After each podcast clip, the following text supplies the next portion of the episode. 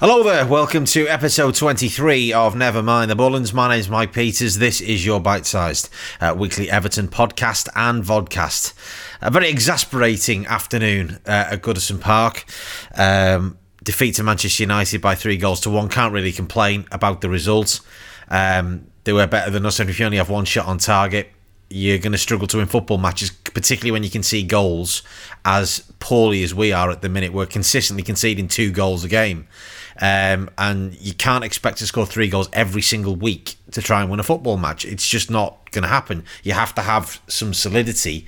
You know, as good as we potentially might be going forward, you've got to have some solidity about you to be able to be successful.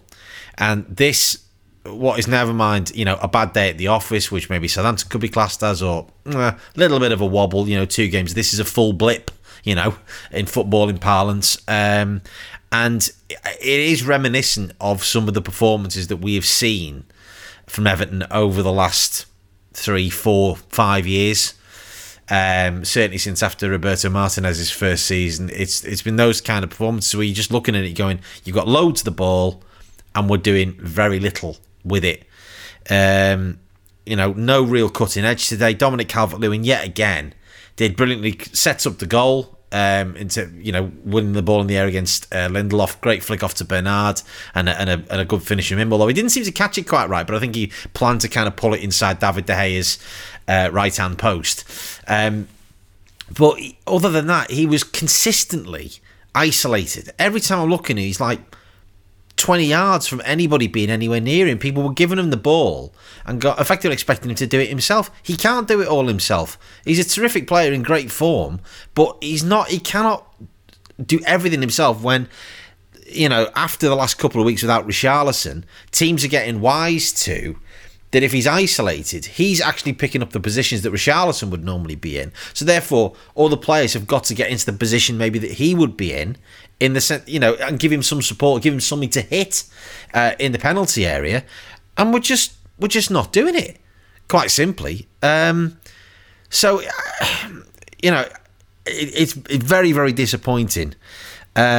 Midfield again, I mean, you know, I looked at the team and thought, great, okay. Watched the press conference on Friday and thought, great. Mason Holgate back, Seamus Coleman back. Okay, great. That's a solid defensive base that we've got there. You know, arguably our first choice back four out there. I'm thinking, good, okay, fine.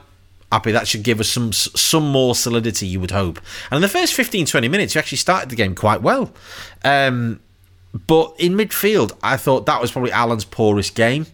And in midfield, I mean, Gylfi Sigurdsson was completely anonymous. And I've been sort of, you know, saying he's been better this season, but the last couple of weeks when he's had the opportunity to start matches and step it up, and today in place of Andre Gomez, who absolutely rightly was dropped, he's not done it. He was completely anonymous. His set-piece delivery was poor. He offered nothing. And, you know, Abdoulaye Doucouré got better and became more effective as the game went on. Didn't, you know, arguably should have done well. Arguably, he should have done far better with that chance that he had just into injury time. But that consequently is leaving other players isolated. James Rodriguez back in the team today again. You know, his range of passing was terrific, but he wasn't, or he faded quite quickly within the game. So, you know, Carlo's saying that he's 100% fit. Was he? Is that a bit of kidology? I don't know, because he didn't seem to look 100% fit, and he certainly didn't influence the game as much as you would want him to, or certainly as we need him to at the moment. I thought Bernard actually did really, really well. Linked up really well with Luca Dean. Created that chance where Luca Dean, of course, hit the post, which was probably the wrong decision. There's a couple of other better options there instead of him slamming it into the near post. But you know, we've got a couple of weeks now before Fulham away, and we've got to use that time at Finch Farm. I know a lot of the players are going to be away to try and identify how we solve those defensive issues, make ourselves more difficult to beat, to break down, I should say, and certainly more difficult to beat, and then try and come back with some solidity to start, you know. I mean, it was fine, you know, we're scoring goals for fun in the early days of the season, but now we've hit we've hit a bad patch, and it's now a test for this team. Even though arguably it's only in, I'd say, phase one of its development, to see how we come out of that and develop that and overcome these issues, whether that is to bring Yerry Mina back in and push Mason Holgate into midfield. I'm not sure. But it's just kind of, when you're looking at the options to change the game, and again, the first option was to again bring on Alex Iwobi, and your heart kind of sinks, because Alex Iwobi, all right, I mean, he did all right today. I'll concede that. He was active within the game. He put in a really, really good cross that was just cut out just before Dom would have nodded it in from a yard or two out. He was far more active within the game today than he has been when he's played in the last few weeks, but he's not consistent, and that's the problem. And his tendency is not to try and beat a man, it's to try and come back inside off the right flank and try and influence the game, because that's where he wants to be. But then bringing on Jeng Tosin, we're thinking, great, well, that's all fine and good, bringing Jeng Tosin on, but actually, is anybody putting in the crosses for him? So I don't know. I mean, there's obviously still a lot of work to be done on improving and developing that squad. But we've now got a run of three games where you would hope we'd be able to score goals and try and get ourselves back into some semblance of form. Away at Fulham, we've got Burnley to come, and of course Leeds, and that's going to be a very open game. So that could end up being 7-6. The way that Leeds play, which I admire them for enormously. But yet again, looking at the team sheet, and I said this last week about Anthony Gordon, what does he have to do to get in the team? He could have really... I mean, the decision to start Bernard absolutely was the right one. I get that, but surely he is an option to come off the bench, and yet he wasn't even in the 18 today. Now, unless he's injured, I don't understand. He's a player that could impact, could create things, and he's opted not to be used. Very, very frustrating. The only good thing is...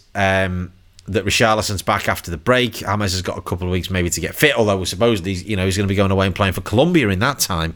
So doing a lot of travelling, obviously.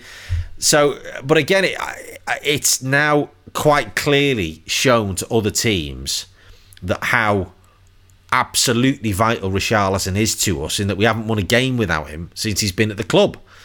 And that is a barrier and a hurdle that we need to get over. Again, today is another game, I think that's the 41st game, according to the stat that I saw, where we've been 2-1 down at half-time and have failed to overturn that deficit and actually win the game. And I mentioned the midfield, and they were poor today, and they were, in terms of their marking, at fault for... not closing down Bruno, particularly the first one. He was in acres of space in the penalty area, on the penalty spot. Somebody from the midfield's got to be dropping off and picking him up.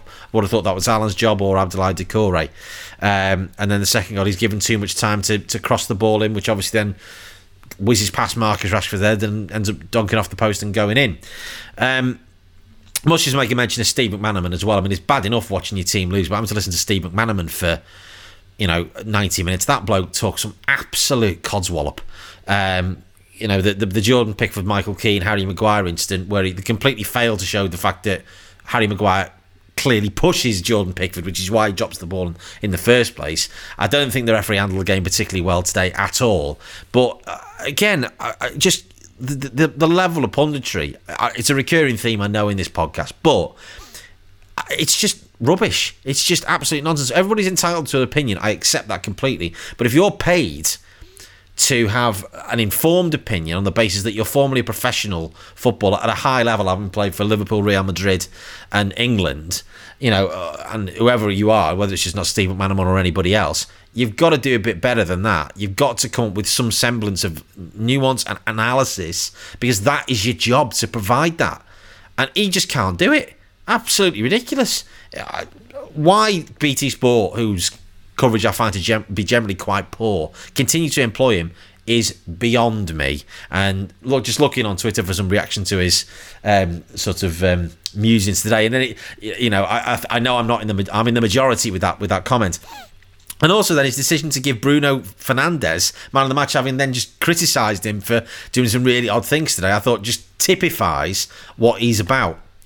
Anyway, A couple of weeks break for internationals. Hopefully we'll get to see some of our lads playing, doing well for their countries and bringing that form back into the game against Fulham at Craven Cottage in a fortnight's time. Until then, it'd be great to hear from you at NMTBpod on Twitter or nmtbpod@gmail.com.